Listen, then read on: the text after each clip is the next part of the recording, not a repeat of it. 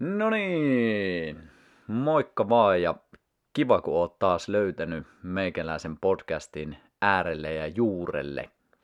Tänään me puhutaan vähän mielestä, miten mieli toimii, miten se vaikuttaa meidän terveyteen. Tämä on ihan valtavan tärkeä iso aihe, josta mun mielestä on valtavan oleellista ja ajankohtaistakin puhua tänäänkin.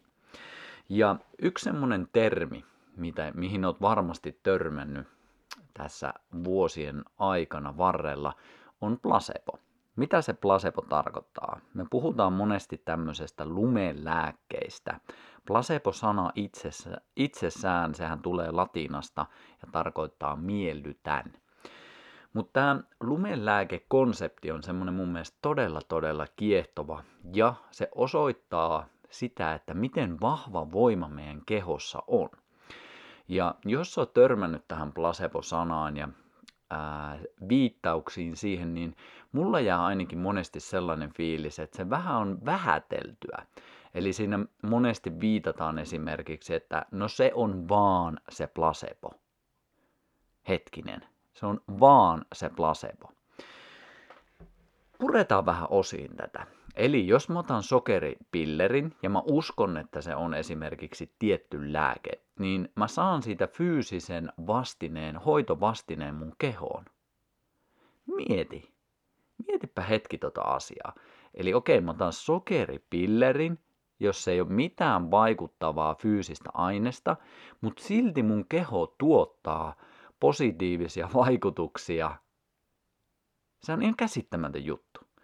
Ja sen sijaan, että me jotenkin vähäteltäisiin ja sivuutettaisiin ja yritettäisiin jotenkin ohittaa tämä tosi nopeasti, että hei, tämä on vaan tämä placebo, että, että se ei ole todellinen, niin mä kysyisin, että mikä oikeasti on todellista. Jos me mietitään sitä, että meidän yhteiskunnassa on hyvin tämmöinen vahva kahtiajako kehon ja mielen kanssa, ja sitten kun me otetaan siihen soppaan vielä lisäksi se, että me katsotaan länsimaissa hyvin vahvasti tämmöisen materian kautta – me tykätään pilkkoa asioita osiin. Me pilkotaan kokonaisuuksia, me pilkotaan, pilkotaan, pilkotaan ja vielä kerran pilkotaan.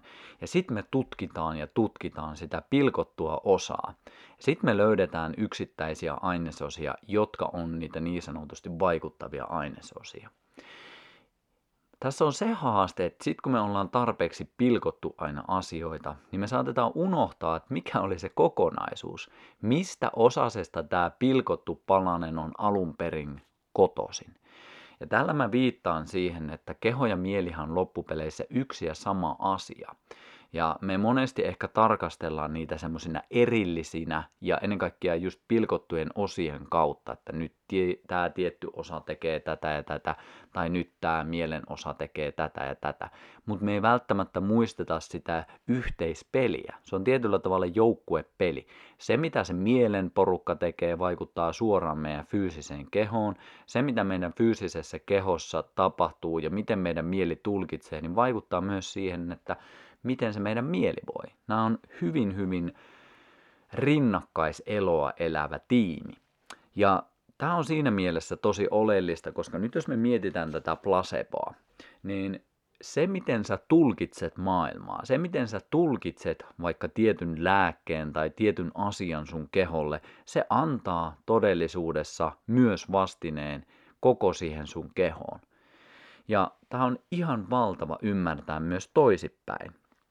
Eli nyt jos me käännetään tilanne niin sanotusti, että me otetaan se tämmöinen ilkeä serkku, jos voitaisiin puhua tämmöisestä termistä. Eli siis tietenkin nosebo. Ilkeä serkku on se nosebo, joka hengailee aina placebon kanssa. Ne on vähän niin kuin serkukset, mutta niillä on vähän semmoiset eriväriset vaatteet. Ja nyt tämä mielikuva tulee jossain vaiheessa selkeämmäksi. Yritä kestää siellä. Mutta tämä nocebo, joka siis on kans latinan kielen sanaa ja se on satutan, on sen alkuperä. Ja tämä on tosi, tosi oleellista myös ymmärtää, koska ihan samalla tavalla, kun meidän keho pystyy luomaan jostain mitättömästä positiivisen vaikutuksen, niin kyllä, arvasit oikein. Meidän keho ja mieli pystyy tulkitsemaan jostain todella mitättömästä pienestä asiasta hyvin todellisen negatiivisen vaikutuksen sinne meidän kehoon. Huhhuh. Tää on, tää on valtava iso juttu ja mä toivon, että sä pysähdyt hetkeksi tämän äärelle, koska niin kuin sanottua, me mennään helposti semmonen materia edellä, että no se on nyt tää rokote, tai se on nyt tää lääke, tai se on nyt tää lisäravinne, tai se on nyt tää kurkumiini tässä kurkumassa, tää osa, joka vaikuttaa. Ja sitten jos me pystyttäisiin ottaan siihen tämä mukaan, että hei, se on yhtä lailla se meidän tulkinta, ja siitä me päästään tosi tärkeään kysymykseen. Mihin sä uskot?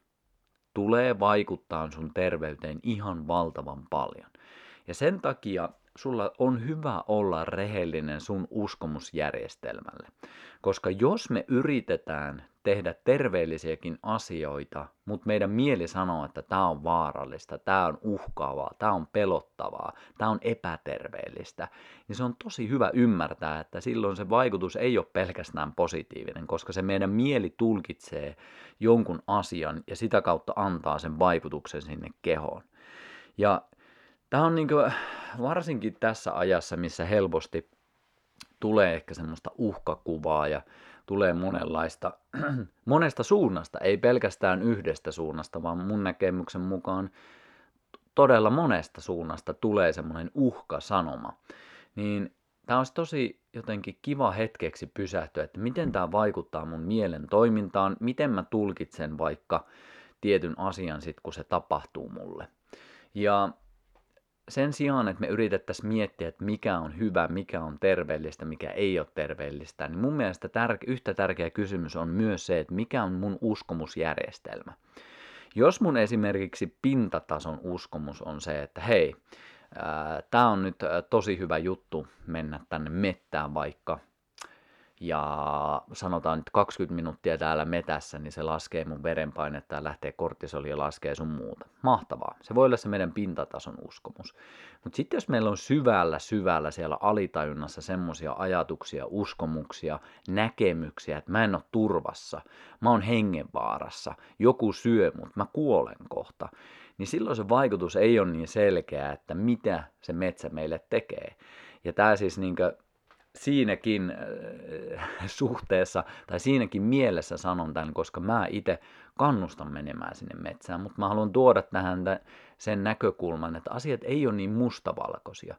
Ja ihan sama homma, että sanotaan, että jos sä hyvin vahvasti uskot vaikka länsimaalaiseen lääketieteeseen, niin jo se, että sä käyt sairaalassa, sä käyt jonkun auktoriteetin luola, voi, voi olla parantava – efekti, koska sulla on niin vahva usko siihen, että sä saat nyt hoitoa, sä näet ja sä koet, että sun eteen tehdään jotain ja sä saatat sit mielentasolla tulkita sen, että hei, tää on valtava hyvä juttu, tää on nyt mun tukee terveyttä ja sitä kautta se meidän äh, tietyllä tavalla aivojen motivaatio, yleensäkin se mielihyvä järjestelmä, se odottaa saamansa jotain ja sitten kun se saa sen, niin sitä kautta se olo voi myös ihan todellisuudessa parantua.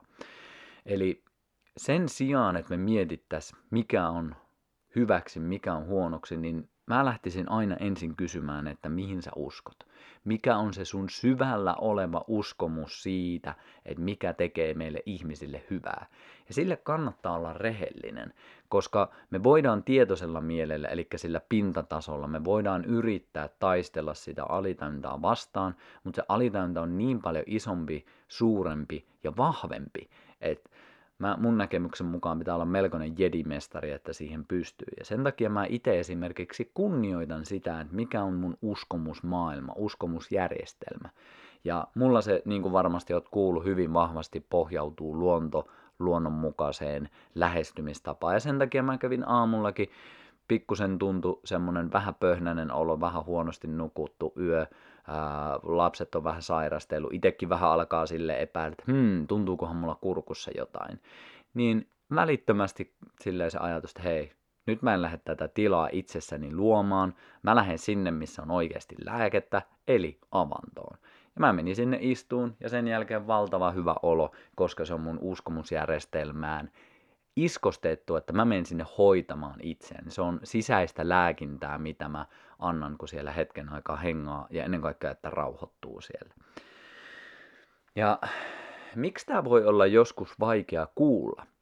nyt jos mä sanon vaikka, että hei, se sun mieli vaikuttaa siihen, että kuin vaikka terve sä oot, niin se vastareaktio siinä voi olla se, että hei, nyt kun mulla on tää ja tää oire, nyt mulla on tää ja tää juttu, niin väitäksä, että mä oon tän itse luonut? Sanoksä Teemo, että mä oon nyt huono ihminen, koska mulla on tämä ja tämä tauti, että onko mä jotenkin mukaan heikko sun mielestä?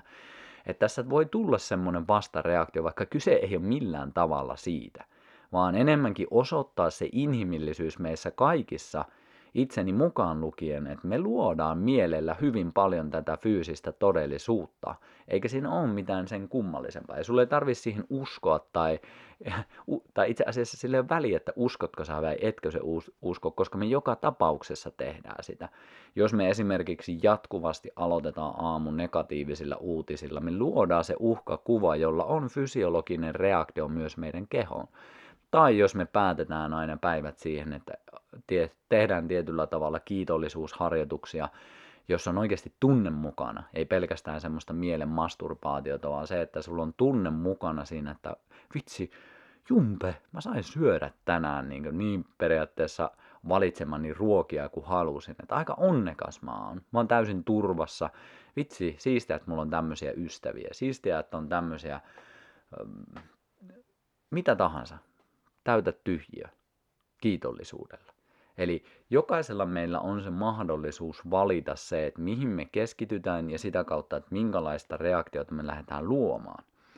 Ja on tosi kiehtovaa just se, että jos me esimerkiksi otetaan joku identiteetti, että minä olen nyt vaikka, minä olen vanha tai minä olen heikko tai minä olen sairasta, minä olen diabeetikko tai mitä tahansa, niin mitä vahvempi siitä persoonasta tulee, niin sitä vahvemmin luodaan myös itse sillä mielellä sitä fyysistä reaktiota, mikä siis suomennettuna tarkoittaa sitä, että jos sulla on koko ajan vaikka vahva uskomus siitä, että minä olen lihava, niin sitten hyvin todennäköisesti me sen uskomuksen pohjalta tehdään kaikki fyysi- fyysiset valinnat elämässä, arjen valinnat, ja sitten me pidetään se tila yllä. Ja sen takia voi olla vaikea lähteä muuttaa mitään fyysisen maailman kautta, jos se sisäinen uskomus on johonkin niin kova ja iskostettu. Ja miksi tämä on siis tärkeä ja ajankohtainen mun mielestä tähän aikaan, on just se, että sä oot varmasti nähnyt tämmöistä, on ollut semmoista länsimaalaista lähestymistapaa ja sitten on ollut täydentäviä hoitomenetelmiä ja voi olla, että siellä on erilaisia lähestymistapoja, mutta mun, mie- mun mielestä se yhtäläisyys niissä on ollut se, että se on ollut hyvin tämmöistä materia-lähestymistapaa.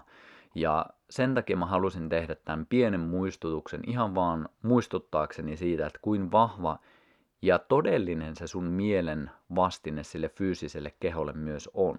Sitä kannattaa kunnioittaa, sitä kannattaa kuunnella ja ennen kaikkea mikä mulla inspiroi, sen kanssa voi työskennellä. Sä voit lähteä työstämään sitä sun uskomusmaailmaa ja ennen kaikkea sun toimia enemmän linjaan minkä mä uskon tuovan terveyttä hyvinkin paljon. Se, jos me tehdään itseämme vastaan, uskomuksiamme vastaan, niin voi olla tietyllä tavalla vähän semmoinen kaksiteräinen miekka, että se voi tehdä aika paljonkin hallaa, vaikka se ei välttämättä olisi edes niin tietyllä tavalla epäterveellistä. Ja taas toisinpäin me voidaan ter- pienilläkin tämmöisillä niin sanotuilla paheilla tehdä jopa hyvää, jos ne tehdään hyvällä linjauksella oman itsensä kanssa. Eli summa summarum, meidän odotukset maailmasta määrittää hyvin paljon sitä, että mitä me saadaan irti, kun me otetaan hoitoja, me otetaan lääkkeitä. Ja sitä kannattaa kunnioittaa. Ja mikä tästä ehkä vielä kannattaa sanoa on, on myös se, että tämä ei tarkoita sitä, että nyt me pelkästään ajateltaisiin, että, että se mieli on kaikki kaikessa. Niin kuin sanottu, että se on yhteispeli, että totta kai ne fyysisetkin asiat vaikuttaa. Että jos me esimerkiksi ei hengitetä puhasta ilmaa, ollaan happivajeessa koko ajan, niin sillä on vaikutus. Tai jos me ollaan koko ajan alinesteytettyjä, tai me syödään koko ajan haitallista ruokaa, niin sillä on tietynlainen vastine meidän kehoon. Eli mä en halua väheksyä sitä. Mä en halua myöskään niin luoda sellaista mielikuvaa, että mä olisin jotain vastaan. Et, niin kuin, nyt tästä jos semmoinen on tietyllä tavalla joku saattaa tehdä semmoisen päätelmän, että no niin, nytkö se sanoo noin, että okei, se mieli vaikuttaa, joo, joo, joo, niin sitten, sittenhän mulle ei tarvi esimerkiksi mennä lääkäriin, koska sitten mulla pitää vaan omalla mielellä ratkoa tämän. Mä palaan siihen, mitä mä sanoin aiemmin. Mihin sä uskot?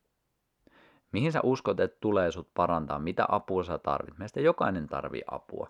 Et se on myös myöntämistä sille, että ei, me, ei, niin me ei kaikkea vielä pystytä semmoisella jeditasolla ratkaisemaan, että nyt mä vaan mielellä tosta kaikki kunnossa. Ei, vaan just se rehellisyys. Ja se oli tämän yksi pointti, että, että me oltaisiin rehellisempiä itsellemme.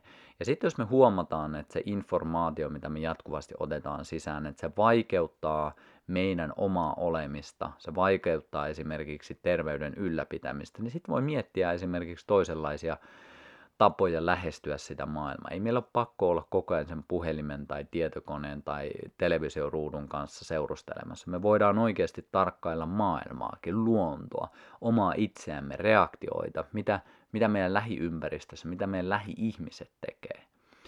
Ja me voidaan olla se placebo, Eli toisin sanoen me voidaan olla se positiivinen lume, joka vaikuttaa sekä meidän kehoon, mutta myös toisten ihmisten elämään.